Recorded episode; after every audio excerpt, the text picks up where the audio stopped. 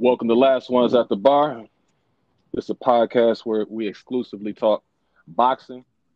This week we got all three members back. My name is Wilton Henry. My name is Lavelle Jackson. Yeah, we had another pretty big week in boxing this week. We had a couple fights that came on a couple different networks, uh, and we'll have other to- topics that we'll discuss this week. How's everything been going, fellas? Uh, how was the week? Very busy.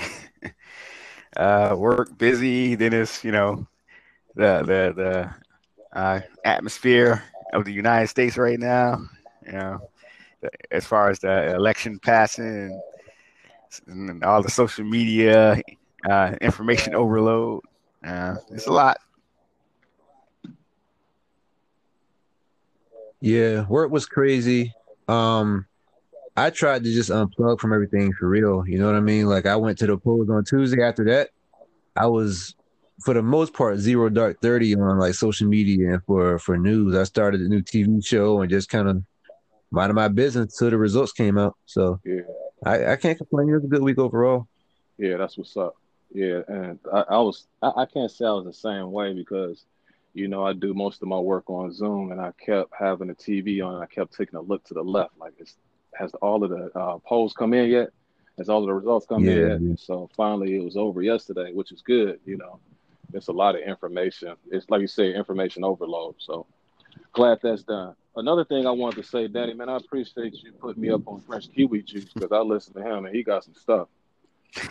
He got some stuff, don't he? Yeah, He got stuff, bro. and I, I'm glad you like it. yeah, and I ain't gonna lie. When when I listened, when you said that, I said, man, we probably done lost about 20, 30 listeners because Fresh Kiwi Juice. Who is this dude? yeah, until I heard him though. But man, let's go ahead and get off into these topics this week. Obviously, the first big topic is gonna be that Haney versus Gamboa fight. What you guys think about that? Um, you know what? I thought Haney looked good. I I I, I was reading. I, I kind of like to watch the fight for myself, and then I like to read like commentary sometimes to see what other people thought. And you know, lot, it seems like a decent amount of people were unimpressed. Um, mostly because he didn't get a knockout, and you know, that, that's kind of what he was supposed to do. Like I guess the unsaid consensus was he was supposed to get this fight, and it was supposed to be a showcase fight, so he could knock him out earlier than Tank did, and that'd be like some kind of point to prove. But I feel like he beat him in dominant fashion. Um, you know, he didn't knock him out, but you know, Gamboa was more mobile this time around than Tank was. I mean, than he was when he fought Tank, and he wasn't necessarily a sitting duck. And I felt like Haney still looked good and ready to compete versus the elites. To be honest, um, looking at the CompuBox, uh, Haney threw he he landed 266 out of 800 punches roughly. Um, you know, and Gamboa was busier. He threw 944 punches, but only landed 168 punches, and they weren't. Um, the power shot favored favor Haney. So, um, you know, I thought he looked pretty good. I, I, it doesn't change my opinion of him. He he might, you know, he might have the knockout power, but if you win rounds, then you know you're still a good fighter. In my way I see it. Yeah, I, I, my takeaway is where I thought it was a great fight for Haney. Um, he showcased his boxing skills, that jab, real fluid movement. He was patient. He never got really undisciplined. He was kind of Mayweather-esque in that way because Floyd is just going to beat you how he needs to beat you. He's not, and he'll worry about being uh, more look better the next fight. And he showed me some really good balance, really great balance in his footwork. Uh, like you say, he doesn't have a pop like a Lopez and definitely not like a, a Tank, but that's not his game. You know, he stuck to what he does best. And when you look at his performance versus, and I know Gamboa wasn't the same Gamboa that he was against Crawford, but Gamboa was getting rounds against those other guys, him and Tank, you know. And so Mhm. that was he won every round in my eyes. Um, you know, you can see the the Mayweather influence in this game. You know, you can you can definitely see that. Uh, like I said, the only thing he lacks is, is power, but you know it's early in his career too, so he's gonna get stronger. And I think that those guys now they'll be better off, better suited to try to go after him now before he gets stronger, before he gets a little bit more, um, you know, better with some of the things. He was trying some things against Gamboa, and I, I it seemed like that he might have been a little rusty too. So those guys, man, he's only 22 years old or 21 years old, about to be 22. They need to, you know, take on that challenge now because he, that boy's going to be a handful once he get a little bit uh, of that that grown man strength in him. So I thought I was overall impressed with his performance. Definitely, uh, yeah. I agree with both of you. I, I was impressed by his performance. Um, I can't believe the the flack that he's, he's been getting, you know, uh, on social media and also uh, really his uh, fellow boxers, you know, talking about how he, you know, he doesn't have power and how uh, I, have seen boxers say Ryan Garcia would beat him and all this stuff, and, and, I really don't understand it. It's I think a lot of it is just the hype of him coming right after you know Tank's fight. You know, you know Tank scored a big knockout, and then here comes uh, Haney. And I guess people need to understand. I mean, boxing is boxing. It's not just knocking somebody out. It's it's how you move. It's using skill, angles, and all that.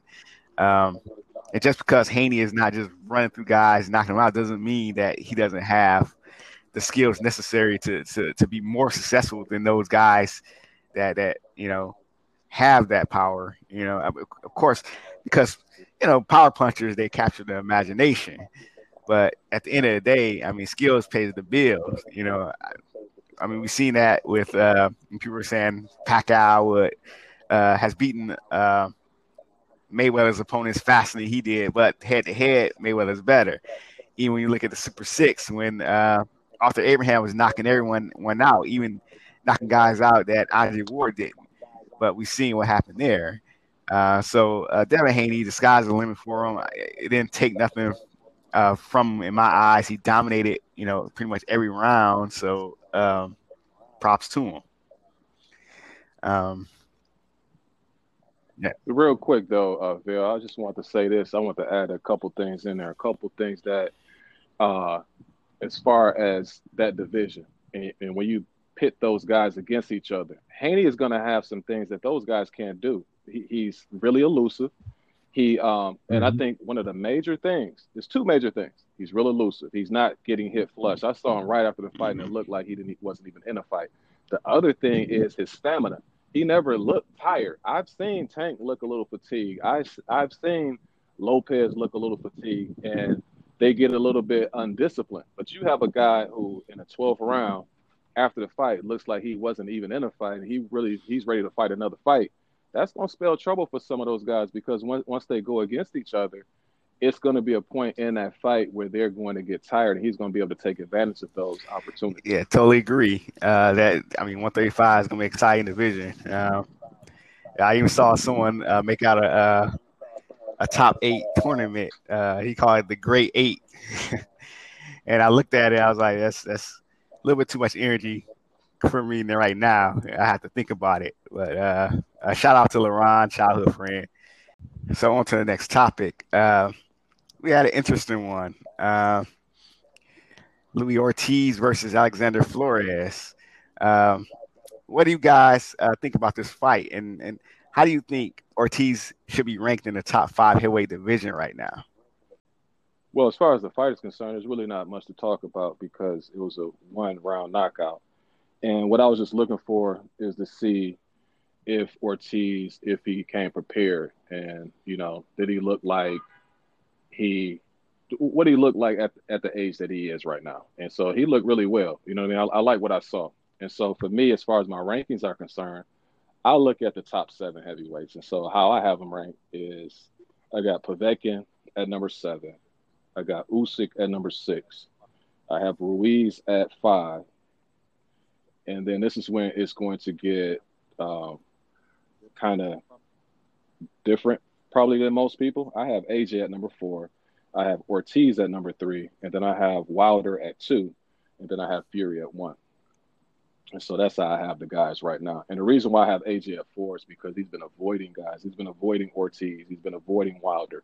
So I can't put him higher than those guys if he's actually not willing to fight those guys. Mm-hmm. That makes sense. Um, yeah. I'm tripping. It was on you, bro. Yeah, that was, this was an interesting fight. Uh, I thought Ortiz looked good.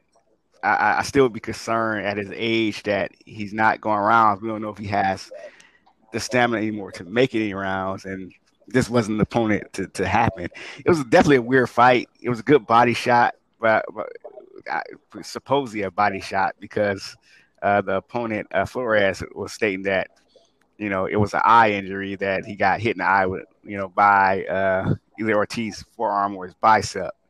Uh, so he went down, and and the commentators thought it was his knees at first. Uh, it was definitely a, a, weird you know ending. Uh, he he definitely didn't seem like he was prepared for someone like Ortiz. So I'll be curious to see where Ortiz go from here uh, in regards to heavyweight division. Uh, that's for my top uh, five. I have Ortiz at number five. Um, he has good opposition. I, I would like to see him uh, just a little bit more, you know, active, uh, especially as this is probably going towards the end of his career. Uh, I have Ruiz at number four. I have Joshua at number three. I have Deontay Wilder at number two, and I have um, Fury at number one. Uh, I believe Fury's earned it, and um, he's number one until someone knocks him off that that spot. First of all, our commentary has already been longer than the fight itself. Secondly, um, they say he's 41, but they say that you know some of the Cubans lie about their age. So whatever he is, he it's safe to assume that he's in his 40s, and whatever he's drinking or whatever he's taking, as long as it's legal, I want it because he, you know, the guy still. I mean, for what I can see, the guy still got it. And really, you look at it, he's 32 and 2.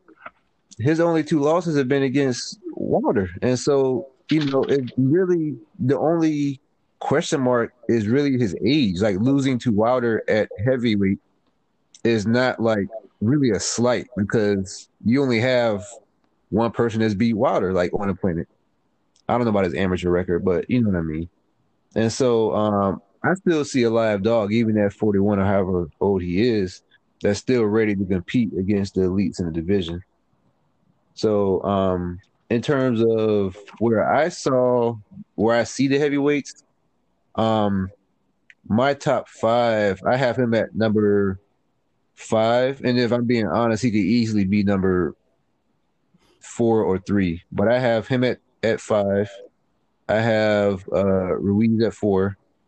I have Wilder at three. So I have AJ number two, and I have Fury at number one.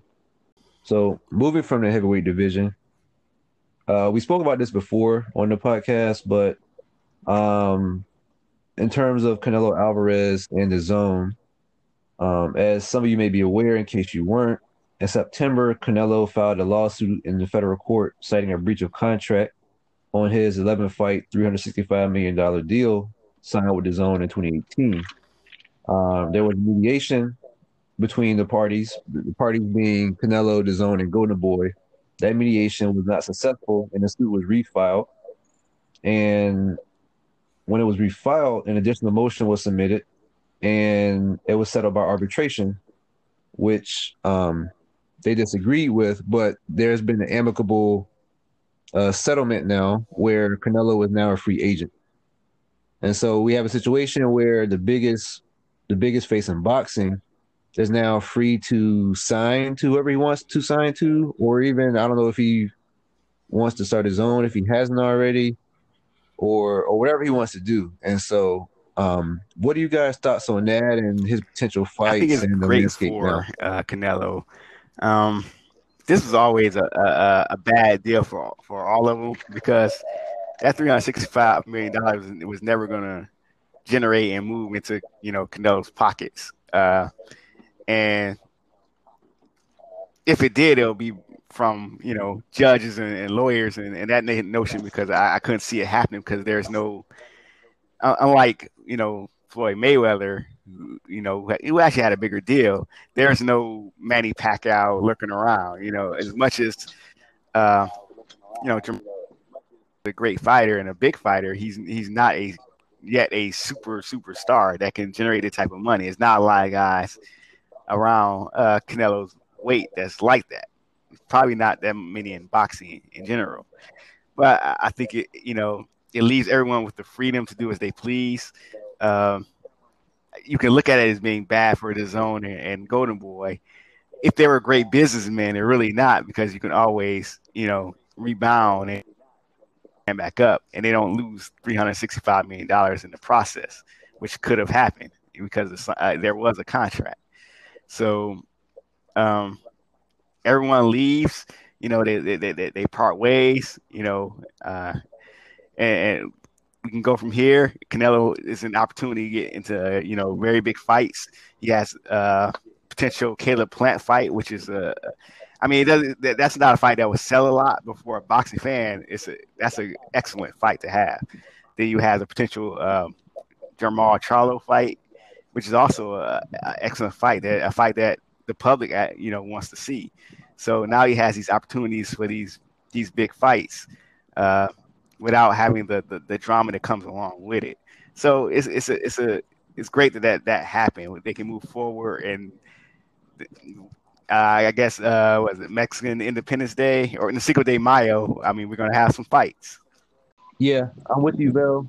I thought it was. I think that's great for Canelo and for boxing. I think it's bad for DAZN. I think it's terrible for DAZN. I don't know what they're gonna do at this point because I don't know how you sustain a network with the roster that you have left. No disrespect to that roster, but I just don't see it. Um, so yeah, so you have Caleb Plant, which I will be excited about. This is the first shot at a legit super middleweight belt. I still don't consider the Rocky Fielding belt, the belt that he had, to be a legitimate belt. Um, and and also like you know he's still technically a middleweight, and who else is fighting super middleweight champions at at middleweight? Nobody else is doing that, and so I'm excited about the possibility of that and it, it, could set up for that big 2021 where you know he has a Cinco de Mayo weekend. I don't think he would fight Charlo that weekend, but towards the end of 2021, um, you know, I could definitely see it happening. You know, Eddie Reynoso, Canelo's trainer, said he doesn't think he can make 160 without a year of fighting. Um, but Charlo has also said that he's willing to move up to 168. And so, what we can set up for is a is a huge uh, showdown with those two guys as the prophet Will has possibly predicted, have going down in Texas. So, um, so I'm excited about this news. Honestly, like, sorry to zone, but but shout out to the rest of the boxing world for the potential uh, good TV we could get. You know. Yeah, uh, Canelo's my guy. I, I, I like uh, the sentiment man. You know, I'm looking at his last ten fights. He fought the last ten fights he had. He had Kirkland, he had Cotto, he had Khan, Liam Smith, Chavez, Golovkin, Golovkin. Then he had the fielding fight, Danny Jacobs, and Kovalev. So he does a pretty good resume right there. I don't know too many people who have a better resume in their last 10 fights. But as far as this topic is concerned, um, what I looked at, the, the little uh, print that I saw was that they still are going to have a working relationship with Golden Boy, although um, they're not under contract with each other. So it's not like they'll have a, um, they'll just keep working with them. And so that's that's good. As far as the boxing is concerned, um, at this stage of his career, Canelo deserves it. You know, he's a big enough fighter in the sport of boxing to not really necessarily have to be under contract with a promoter.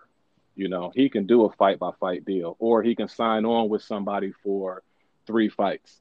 And then once he takes care of that contract, you know, be it with the other um, different companies, and maybe he can get more money. So he's at that point in his career where, you know, he's reached that that stature. So I like it as far as the fights that could be made. And really, I think initially he should sign with, and it may sound like I'm PBC biased, but I think that that's where he should go because of the fact that the guys that you keep mentioning that he's um, potentially may face, they're with PBC. So, you know, uh, and when I look at those PBC guys, they're living really, you know, pretty pretty well. You know what I mean? Like they have nice homes. You know, I know that. Uh, what's my man name? Leo Santa Cruz. He even named his kid after Al Haymon. You know, so you know, that would be a good place to go, especially with the potential fights that are coming up. Um, and I don't see anybody else at with DAZN or top rank that would really benefit him for signing a pretty big deal over there. Outside if he's going to fight Triple G, um, and the Andre fight, I don't think that that's a big enough fight to sign over there with them. But yeah, I like it. I think Canelo um, deserves it to be, you know, without having to deal with a promoter.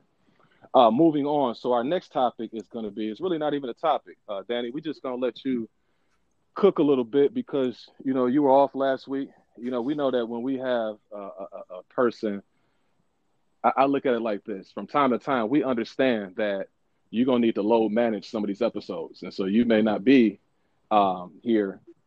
But when you come back, you're gonna be at full strength and you're gonna be ready to rock and roll. So we're just gonna give you the floor to talk about anything that you want to address uh, since you were unavailable last week. Cool. I appreciate you, and I appreciate having. A, it's good to have the band back together for me. But um, I'm not gonna take too much time because you guys covered a lot of good things that happened last week. So um, I, I was able to go back and watch those fights that I didn't see live, and so I'm just gonna talk a little bit about those guys. Some of some of this stuff you guys may have already said, um, but I'm just gonna kind of give my take on it. Um, so obviously, starting out with uh, last week's fight with Gervonta Davis and Leo Santa Cruz. Um, I forget which one of you said this more or less, but um, Davis just took too many shots from for me. Um, and if he takes those shots against bigger guys, he's gonna have some problems, especially when he takes his shots. Um, otherwise, he did what he's supposed to do. But I don't like him versus any of the guys at at one th- any of the young guns at 135 right now. If, if I were him, if he can make 130 this time, he should make 130 as long as he could and fight who he's going to fight at 130. Because I like him a lot better at 130 and taking shots against those lighter guys than I do taking shot him taking shots against the Lopez or or Garcia. Um, with Usyk, his fight against Chisora, I don't want to assume that he's not an elite heavyweight off of this fight, but he's gonna have trouble with any elite heavyweight with with any kind of size on him. And you know, it's not like he's a super young guy. He's 33 years old. And so it's not like you, you can't say that he's still going to grow into his body. He might grow into his body more as a heavyweight, but you know, you face someone like a Povetkin or someone who's going to be coming at 250 regardless, and you're coming in in your 230s, you're just going to have problems, especially if you know what to do with you. So, you know, he had a hard fight win. He had a hard fought win. Um, but his dilemma is, you know, it's going to be hard for him if he were to move down to cruiserweight because he's already done what he could do at cruiserweight. And so he's kind of stuck in a position where it's, it's like, okay, I guess I'll there to be great at a class that I'm kind of undersized in.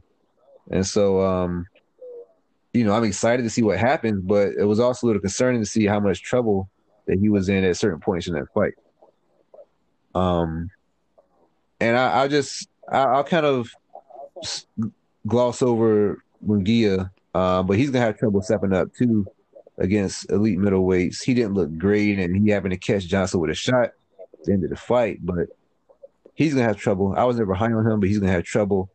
And I'll say with the Nui, the Inoue fight, um, he looked great after the Donaire test last year and the and the layoff and the injury that he had. And um, he got some quality rounds get some quality competition. Um, he looked like the pound for pound that, that people says he is in this fight, and I'm looking forward to hopefully he has that unification next year against uh, Casimero, I believe that's his name. Um, but you know, all in all, uh, last two fight weekends have been some quality weekends, and you know, I'm glad to be here talking about it with you guys. So moving forward, we had Deontay Wilder, who is uh, still has some things to say about his most recent fight earlier this year against Tyson Fury. Um, first of all, he Floyd offered to train him, and because Floyd saw some things that he could do with Wilder to to help him beat Fury in a trilogy fight. As we know, the trilogy fight is not happening because it had to happen by a certain date, and so the Fury camp has moved on.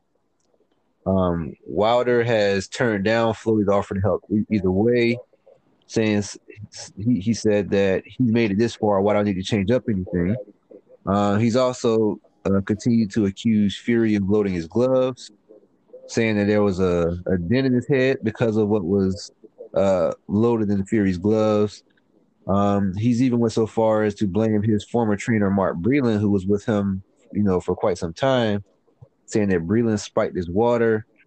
Uh, he wasn't feeling right outside of the you know, the costume that he wore, and and Breland was kind of tipped off. He's claiming Breland was tipped off to throw in the towel to set up the trilogy fight.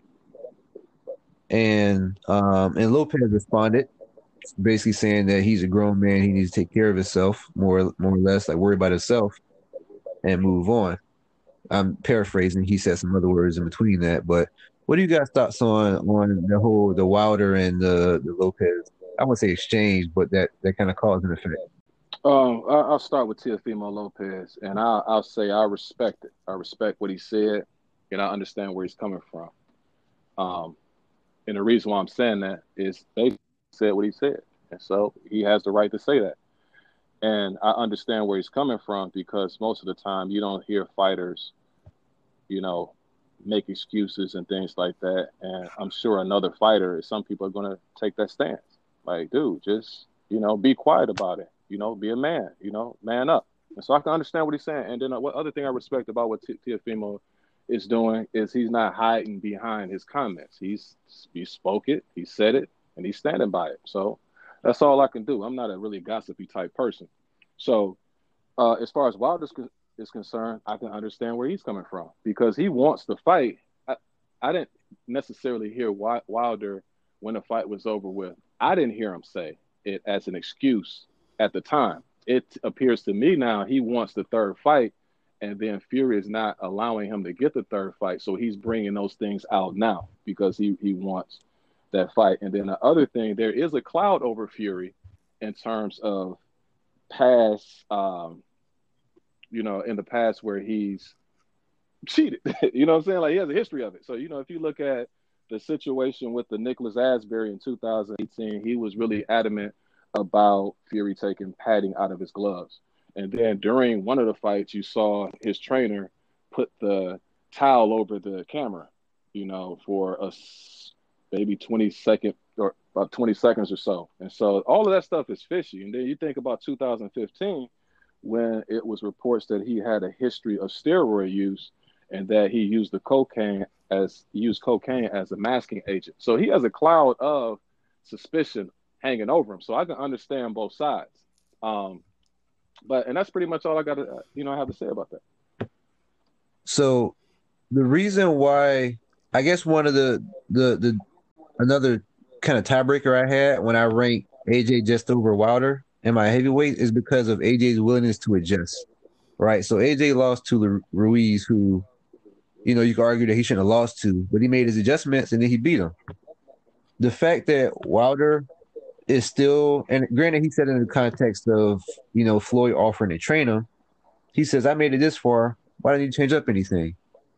And so the fact that he isn't willing to really adjust anything because of how far he's made it, I don't. I, I have to question his interest to ascend to to be a better boxer at that point. Even if, and so his reason for for not taking up Floyd's offer to train him was because Floyd has bet against him in fights in the past, and he felt like it was fake love. Well, Floyd betting against him is not love or lack of love. It's I want to win money, therefore I think I'm going to bet against this guy or for this guy. But if, as a businessman, if somebody offers for you to to to help improve your craft, you know, I don't know. All I know is what I read, but I feel like you take that offer, or if you don't take that offer, you know, maybe have a different reason, whatever. But um, and and sure, his beef with Fury is, you know, Fury has this clout, but okay, if if Fury has a clout, then the reason why the trilogy isn't happening is because someone in his team or maybe him, I don't know, but someone didn't see that clause in the contract where it where something had to have been acted on by Wilder's camp by a certain date. And so regardless of who fault it is, now you've played yourself because now you don't have that trilogy fight. You don't have a trainer. You seem to be turning your back on the trainer that you had, claiming that he fight his water and, you know, was kind of tipped off to throw in the towel. And so um, Lopez was, I mean, Lopez pretty much said what a lot of people were thinking after they read Wilder's stuff. Lopez just happened to be a professional fighter in a different division. I wasn't mad at what he said. And like you said, well, I was uh, I was also not mad because he stood behind what he said. He didn't hide behind it. So yeah, I agree with a lot of what both of you said. Uh, I understand where both are coming from. I understand Tio's comments because as a fighter, sometimes you just gotta take the the, the, the good the good and the bad. Um, I even understand Wilder's being infuriated with Mark Breland uh, I can understand some of that because Mark Breland is actually not wasn't the head trainer; he was the second in command. Uh, it's just that because he has that experience and that name, he was, you know, he's assumed to be the head trainer. And I, and I also have to say, if Tyson Fury is guilty of, of, of you know loading gloves or anything like that, whatever that has to do with anything like that, he should be he should be banned for life from boxing. Now that said, uh, the issue I have uh, with Wilder uh, coming up with this is, is is a few things. Number one, he didn't he didn't actually say this right after the fight took place. He never after the second fight took place. He never really actually said that. The first excuse he made was his costume was too heavy, forty pounds, you know, heavy, heavy, heavier than it should have been. Okay, then it went from that to the, the problem was Mark Breland. Then he ended up firing Mark Breland. Then he said that you know Mark Breland, you know, put muscle relaxer in his water, what have you, and was trying to poison him, which is kind of it's, it's a it's a, harsh accusation. It's kind of disrespectful, especially to someone like Mark Breland, who was like one of the best amateur fighters ever, you know, and probably a gold medalist on the the best uh, Olympic team ever. You know, it, it, really puts a damper on Mark Breland, and it's kind of unfair to him, you know, to, to to start painting him as that without any type of proof whatsoever. And also, when it comes to you know the glove gate uh, controversy and stuff like that, it's interesting because he, of course, Wilder didn't say this right after the fight happened, but there there were actually videos on YouTube before, before Wilder came out. I knew he was going to come out and say this, but I didn't I didn't know it would take this long. And it's, it's interesting because when they show these videos, they show videos from the first fight, and this is the same fight where Wilder was saying that you know uh, this guy Fury, you know, punches like a light hitter. He's basically a light hitter. So it's kind of like how much weight does it, it really hold if you're showing, you know, video of the first fight and these accusations is kind of coming from online. Now that said, yeah, if, if uh, there should be an investigation, and if Fury is, is guilty of it, he should be banned from boxing. But my problem with Wilder is all I've been hearing since that, that second loss is excuse after excuse after excuse and blaming everyone else except the one who was in the ring. If you were in the ring, you are responsible for what happens to you. If you don't decide to, to, to get better and make the adjustments to win a rematch, it's not everybody else's fault. It's your fault. And and it's kind I'm tired of trainers being blamed for, for, for the bad decisions that fighters themselves make. Trainer is trainer's responsibility is to train the fighter. It's not their responsibility for uh, uh, of the fighter to make adjustments in the ring when the fighter should have enough skill and knowledge to do that themselves at the, up to this point. The trainer is just supposed to get you ready to make those adjustments. So I think Mark Breland, it was, it was uh, an unfair thing against him because now a lot, a lot of people are boxing fans hadn't heard of Mark really that much, and now that kind of see him as this this this guy with this cloud over his head, and it, he don't really deserve that. He deserves to be looked at as what he is, a gold medalist, an Olympic gold medalist. Yeah, can I, can I, yeah, can I add a few things in before uh, we transition to the next topic? And again, I don't want this to go on longer than it has to, to go. You know, like I said, my thing is I don't want our episodes to be longer than a Jamaican song. You understand me? So, um, but as far as this topic is concerned, the only thing, like I say, no excuses or anything like that. But if you put this on the other foot, if Wilder was the person who before a fight put something over the camera to in his dressing room, I think that this would be to- it be looked at totally different. I, if Wilder, if he said before the fight um, that I'm putting my hands, I'm dipping my hands in petrol to toughen them up. Like, come on, man. Like, then the allegations and the other one guy saying that, um, like, he was adamant. You see the video, his video of the man who was upset with Fury because what they said was they took the padding out of the gloves because they wanted Fury to feel like he was hitting harder than he was. And then they would put the padding back once he got his confidence up. And so that's what was stated back then in 2018. I believe that was the case.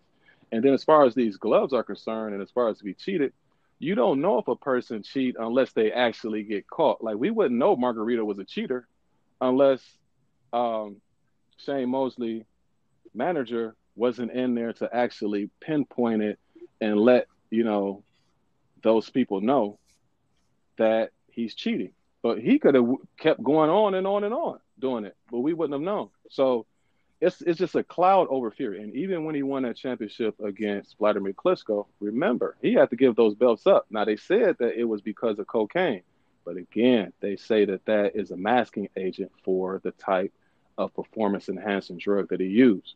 So I don't know. It's a cloud over there. And then the last thing I'm gonna say is the reason why I'm not really as like how Teofimo Lopez is approaching Wilder is because of the fact that Wilder wants to fight. Like it's like he's mad because I can't show you that I can beat this dude. And so that that's to me that's a different story if somebody was like either trying to avoid the fight or they going in a different direction, but they still making excuses and things like that. I just think he thinks in his heart that he can beat him, and he don't feel like he was right that day. And so, but we'll see where this investigation goes. Um, but it's something. It's a cloud over that man. Like like and, and the last thing I'm gonna say too, and I know I'm, I'm, rambling a little bit, is that see now I start to question a little bit about Fury when it comes to. Remember how we say like, oh, he shows up for the big fights. yeah, I'm sure. Yeah, I understand that. You know? Understand that to an extent. But, it's just that. Yeah, that's all I got. With Wilder, he's he's blaming everybody except himself. He doesn't look in the mirror and look. At this point, you should be working on your jab. You should be working on your boxing skill for for a Fury rematch, you should have hired Floyd Mayweather to to help you out. You, so that's all I'm gonna really say about that. But um, but uh, how how will we know if they don't actually fight again? Like there already, know, already been two fights already. Know, I'm, I'm, not saying that shouldn't be a Maybe third one or not, like, but it's not like they just had like one fight and it was it's been two fights already. I mean, yeah, you know, so who knows if that third fight is going to happen and win, or if it's immediate or not. I, I, I yeah, of course, I understand that. But uh, yeah, yeah, go ahead. And and that's all. Can I ask one? Can, can, can, can I ask? Can I can, can I ask one question? You don't think it's suspicious that his? I didn't actually say, see that, but that is suspicious if it happened. Yes, that's suspicious. Like that's not suspicious. But, Google it. It's it's, it's there. And then the, the, announcer the announcer says it. He's like, oh, uh, he put the towel over the look. Google it. It's, it's, it's, like a twenty second video where they, they show it and they talk about it during that. It's definitely suspicious, but the, the, here here's what I here's what I see. And like I, I haven't seen the contract, but but Arum said that his team should have read the contract because like if you really want to have that third fight, then you execute what you got to execute to make sure that third fight happens. Especially if you, you know, you breach your own contract if you don't if you don't follow a deadline. That's in any profession. And so, no, I, I hear what you. I yeah, I hear what you're saying, and that's like good, you know, business talk. I'm just saying, like in terms of guys fighting each other, you know, because we can go through that all day. Like you, can avoid somebody and say, "Well, oh, no, I can fight somebody else now because you breached the contract." But then I go and fight somebody I can't even pronounce his name, and that's who you want to fight instead of Wilder. Like to me, that's just, it, you know, a little suspicious. But you know, hey, I don't, as a boxing fan, I'm into like guys yeah. fighting each other. And you know what I mean? I can see if, if, if Fury said, well, no, I'm, I'm going to fight AJ right now, or I'm going to fight Ortiz, I'm going to fight Ruiz. But no, he's avoiding that fight to fight somebody we don't even know who this guy is. It's always, you know, comments amongst boxers uh, uh, going on. And sometimes I like to stay away from, you know, mentioning these, you know, on these podcasts publicly. But sometimes you just, when you see an issue, you, you got to bring it up and this is a uh, a fighter that I've been following for a long time. I've been very high on, and it seems like a lot of people like to, you know, not say his name a lot. A lot of fighters don't want to say his name a lot, and that's Gary Russell. Now, Gary Russell, he, you know, he watched the, the, the tank fight. You know, we all know Gary Russell, a guy, you know, fellow, probably the longest belt holder today. He he's has titles since probably what 2014, 2015. Uh, lone loss to Vasily Lomachenko. Trying to get that rematch hasn't been able to. But also, he's been calling out a lot of guys. You know, uh, he's been calling out Tank for a few years. Um, that, that's always been a fight I, I, thought would be a big fight in uh, the DMV area. I never understood why they're, they're only really one weight class apart, and that fight was never really uh, uh, coming to fruition. So Gary Russell, he comments, uh, and I'm gonna try to quote this. Uh, I'm gonna edit for language, you know, because I don't necessarily do that type of thing. But he says, "Tank, Shorty, I want you so explicit bad." Floyd was Floyd was scared before the sixth round. I'm letting everyone know that right now because Leo was actually because Leo was actually doing. Leo had a good a good little game plan. He just couldn't stick to it. He's not defensively sound. Leo's not defensively sound, so he was he's able to get hit with wide shots, uh, wide loading up shots like that. I'm a real dog, Slim. When I was watching the fight, all I was doing was licking my chops. Hopefully, after this fight, Floyd grows some and says, uh, "You know what? We'll fight Gary. We'll fight him because I don't want nobody in the world but you." um, you know what? What what you guys thoughts about about Gary Russell's comments? Oh yeah, yeah, yeah. As far as his comments are concerned, Gary Russell is the real deal, and he said, "Tank, yeah, I want you, shorty." You know, I mean? you know how he talk. He got that DC lingo. Um, but yeah, it's a reason why Gary Russell only fights one time a year. And the thing is, is because guys are avoiding him. He can't get the big fight. He has to fight, and keep in mind when he's fighting, he's one fight, um, fight per year.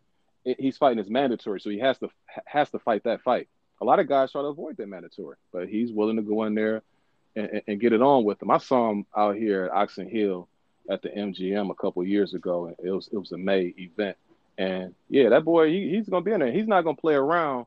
Um, he's gonna be right there in the pocket, and he has skills to pay the bills. At the time when he initially was talking about fighting Tank, I go to this Planet Fitness. I go to 24 Hour Fitness and Planet Fitness. 24 Hour Fitness is shut down right now because of COVID, but this one Planet Fitness that I go to, it's a guy in there. We talk boxing a lot. And so I remember him telling me, he was like, oh, yeah, he a whoop Tank, you know. I didn't see it at the time because I didn't see Tank fight enough other opponents, and Tank was a weight class higher, and you know Tank has that power and that left hand. So I was kind of overly concerned, or not overly, but I was concerned for Tank, not Tank. I was concerned for Russell if they actually made the fight because he's such a heavy hitter. But as I've seen more of Tank, I think it's a bad fight for him, and he is absolutely accurate because before Tank landed that fight, Leo Santa Cruz was giving him major league problems. And the only thing that Leo was deficient on was that he's not defensively sound. If he was defensively sound, that could have ended totally different in that fight. And Gary Russell is going to be in there, and like he said, I'm not afraid no big punch. You're gonna have to have more than that. And I don't see enough of the skill and st- strategy and um, you know, little nuances of the game that Tank he doesn't have that, and Gary does. I think that's a bad matchup for Tank Davis. But I would love for them to have the fight because that's a huge event. Baltimore versus DC. They both too, don't too much care for each other, so they need to make that fight. Um, but I would definitely yeah, I, I, agree with you, Will. It's, it's interesting. This is an interesting fight, and it's not just about you know uh, how good Tank is or how good Gary Russell is. It, I think the styles play into it a lot. And even though Gary Russell is you know a bit smaller than uh, Tank, and he's, he's smaller than he's probably the same size or, or as, as, Santa Cruz. I think he has advantages that Santa Cruz didn't have. You know, uh, Gary Russell, you know, he, he, he is defensively sound. He has good fundamentals. He's going to have the speed, you know, that's, that's going to make uh, a tank think. Uh, he and, and one thing I, I I've seen in the especially the JoJo Diaz fight, uh, Russell has activity. He, he has stamina. I mean, he he throws lots of punches also, but he's defensively sound as he does it. And and activity, it, it seems going to be a thing that's going to give you know uh, Gervonta Davis trouble uh, because we saw in that, that, that Santa Cruz fight, uh, Cruz was touching him up. You know, he just didn't have either the the, the uh, pop or the, even the speed to make uh, Davis overthink and like, man, I can get hit with something I don't see. Gary Russell does. You know, Gary Russell has a little a little bit of pop to him. Um, and and one of the biggest things about this fight is that uh, Davis people had never been keen on taking that fight. Now Davis himself, he's always going to be who he is. He's not. I don't think he's afraid of anybody. You know, honestly, he's. Said, I'm from Baltimore, but I think it's some apprehensive about with his people about putting him in the ring with uh, Gary Russell. Because if somebody's talking that loud, sometimes you got to answer it. Like, especially if it's a smaller guy, that actually could have been that fight instead of uh, Davis versus Santa Cruz. It could have been Davis versus uh, Gary Russell and and I would have I would have actually paid to go see that fight even if it happens in the future, I, am probably going to see that. That's that's on my bucket list. Uh, so even though sometimes I, I think Russell he can be a, a little bit annoying sometimes, but in this situation he's 100 percent right, and I, and I, think he he was licking his chops after seeing that fight. Man, you know, in a in a perfect boxing world, right? In a perfect world, sometime in the spring, maybe COVID takes a break. Maybe COVID, maybe we got a vac- vaccine or something. But sometime in the spring 2021, you got Gary Russell Jr., you got Tank. I don't know if they want to fight at the at the MGM National Harbor or what. Hmm. Nah, it's too small. Too but you know, if, if, if, you're not gonna have people in there anyway, you know what I mean. But right. I just want to see the fight happen. But I also know how Floyd is as a promoter, and Floyd is in there to maximize profit. Floyd is in there to make him a star, not necessarily have him fight the best people, but to kind of have the wool over over the eyes of people that don't know these fighters that they're putting them up against. You know what I mean? And so, on one hand, like just like you guys said, Tank is uh sorry, Gary Russell Jr. is absolutely correct, and I would love to see it, and I would love to see Tank stay at 130, and and and test that, or at least fight somebody you know a worthy opponent at 130. But on the other hand, it's kind of hard to see it happening because he poses Russell poses too much of a threat of actually like living up to what he's saying. And I don't think Floyd gonna let that happen. Yeah, I just wanted to add in that yeah, you can do that, bad boy. Um, they got that arena out there in Baltimore, that Royal Farms Arena. That's about mm-hmm. fifteen thousand out there. Or you know they can do Barclays. They can do. I wouldn't put on the West Coast because you want people from here to go support their guy, and that's gonna be a raucous fight, man. I'm telling you, DC versus Baltimore. Oh man, that's going that'll be really for some serious bragging rights. Um, but yeah, that's all I just want to. Add. I got you. So on, on the note of of Tank, because he, you know, he he's generally regarded as one of the the biggest punchers in pound for pound in, in boxing right now. Um, it brings up a good subject of who are the best punchers or who is the best puncher in boxing today. What are you guys' thoughts on that one? Uh, for me, I would say, looking at the fighters currently, it's some guys who just have some really heavy hands. And I, when I think about heavy-handed fighters who they touch you, it's going to do something to you. It's going to break you down. That's going to be like a Art, Artur Beterbiev, um, Golovkin, uh, Leo, not Leo, but um, Teofimo Lopez. He has he got some one-punch KO power too but I wouldn't put him up there, you know, as far as one of the top pound for pound punchers in the world right now. The two guys that come to mind would be Tank. Tank does, he's 24 and 0, 23 KOs. And when Tank hits you with that left, especially that uppercut, he's either going to drop you or he can put you out. But for the most part, it's going to be guys getting dropped and they may not have all of their marbles enough to be able to finish the fight and a referee will call a fight um, that way. Nine times out of ten, he's not just going to put you to sleep. But the guy who has that touch of sleep, that night that NyQuil, that that uh, what do you call that?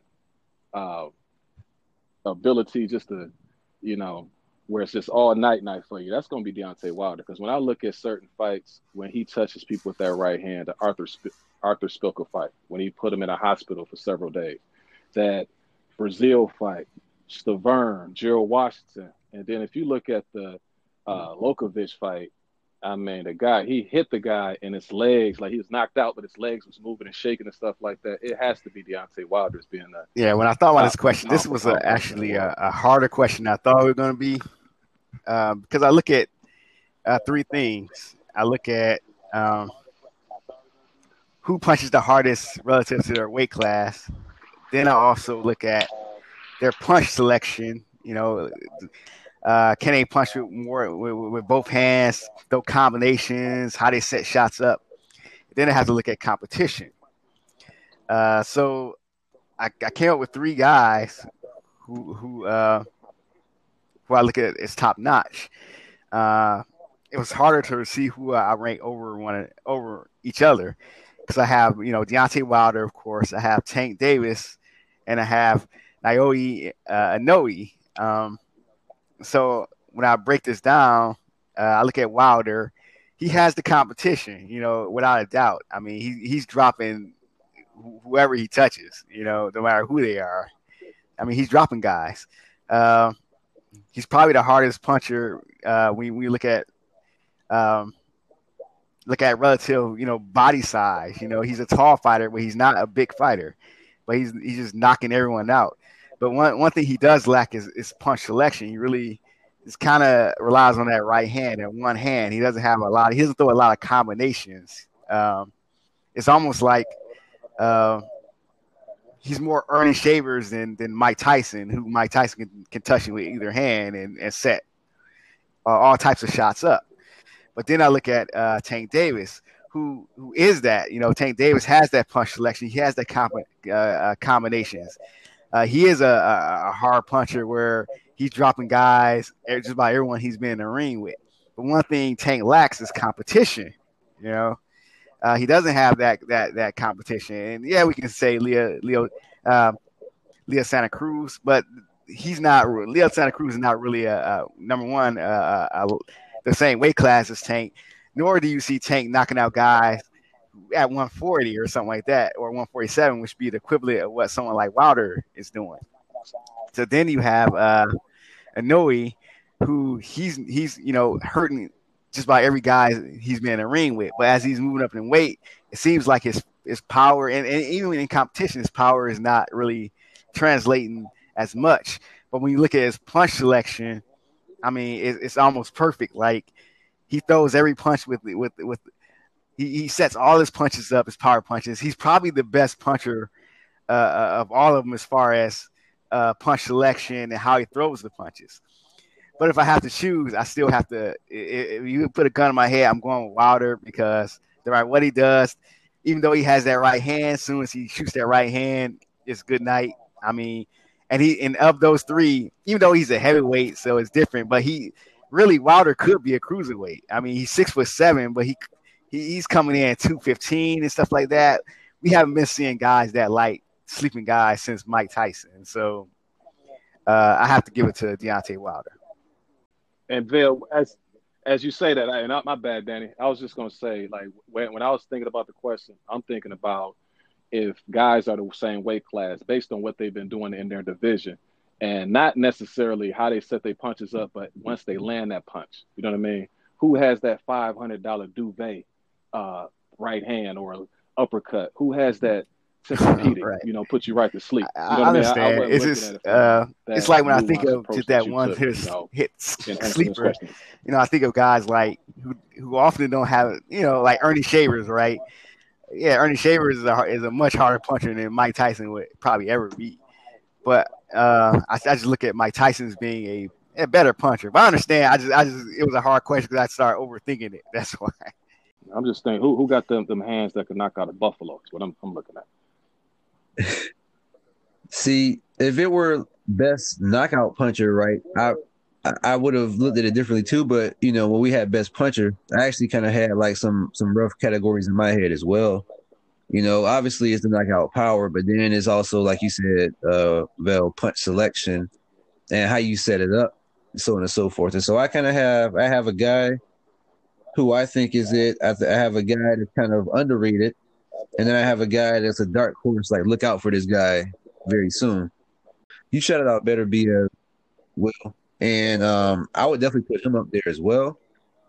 I think that Canelo is obvious is, is honestly probably one of the underrated punchers. Like when you see the type of the, the way he kind of breaks opponents down, and also he moves up a weight, you know, and so the way he kind of breaks opponents down with certain shots, um, you know, for example, the the Kovalev shot.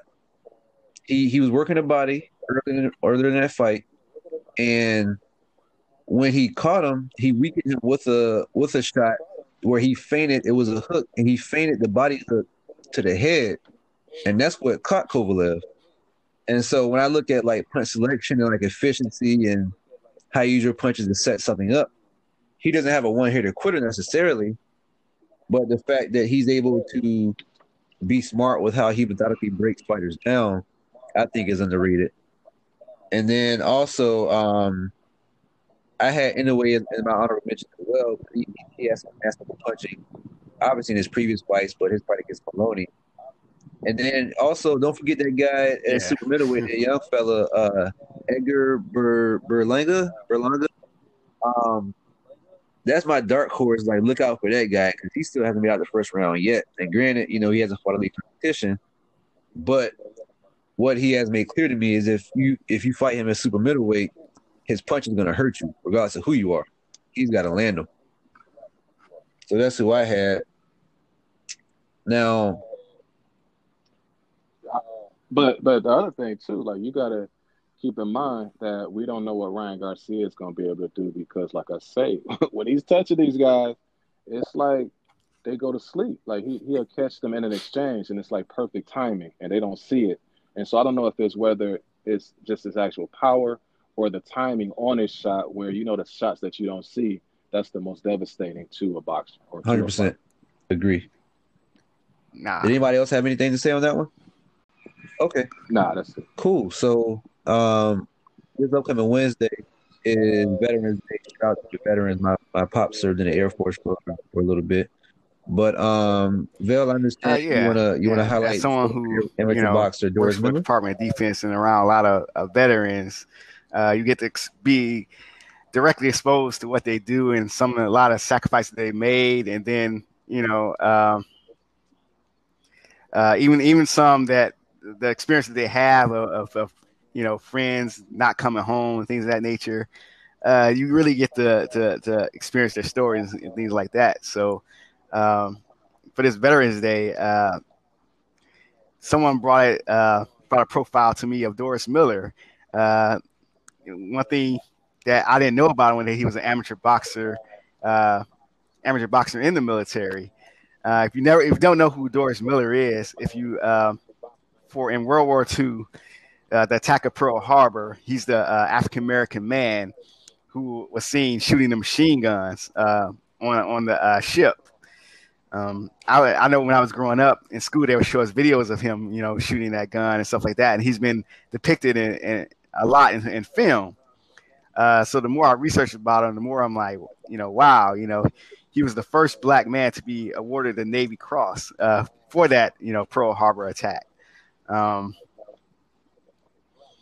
actually, he wasn't. I don't think he was necessarily uh, the person that was supposed to handle the gun. He was actually supposed to feed uh, the 50 cal uh, machine gun while he was on on the uh, ship when the attack was taking place. But he took it upon himself to, uh, you know, operate the, the the gun and shoot it into the, you know, until it was empty.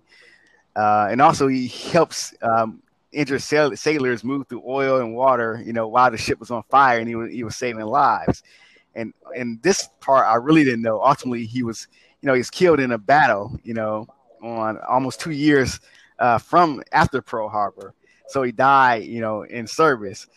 So you know, it touched me that a lot of guys get talked about, but you know, when you look, when you look back, you want to be remembered, and especially when you you give sacrifices for uh, freedom. Uh, so I, I just like to bring, you know, Doris Miller t- to light. He was an amateur boxer, so you know, he's in a boxing family. So it, you know, mentally, it makes him, you know, he's a fighter, and he, he went out fighting uh, for our freedom. So that's the honor, you know, honorable Doris Miller. All all I right. got. So do we got anything else we want to address, fellas? With this That's episode? all I got. Yeah, we 16 strong as far as these episodes are concerned. We're gonna wrap things up. I'm gonna shout out uh, Sean P and the Rockness Monsta, who used to form a group called the Heltah Skeltah. And I'm gonna end on this note. If you uh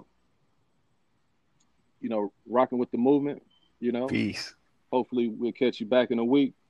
But if you're not rocking with the movement, then you're just back in a week.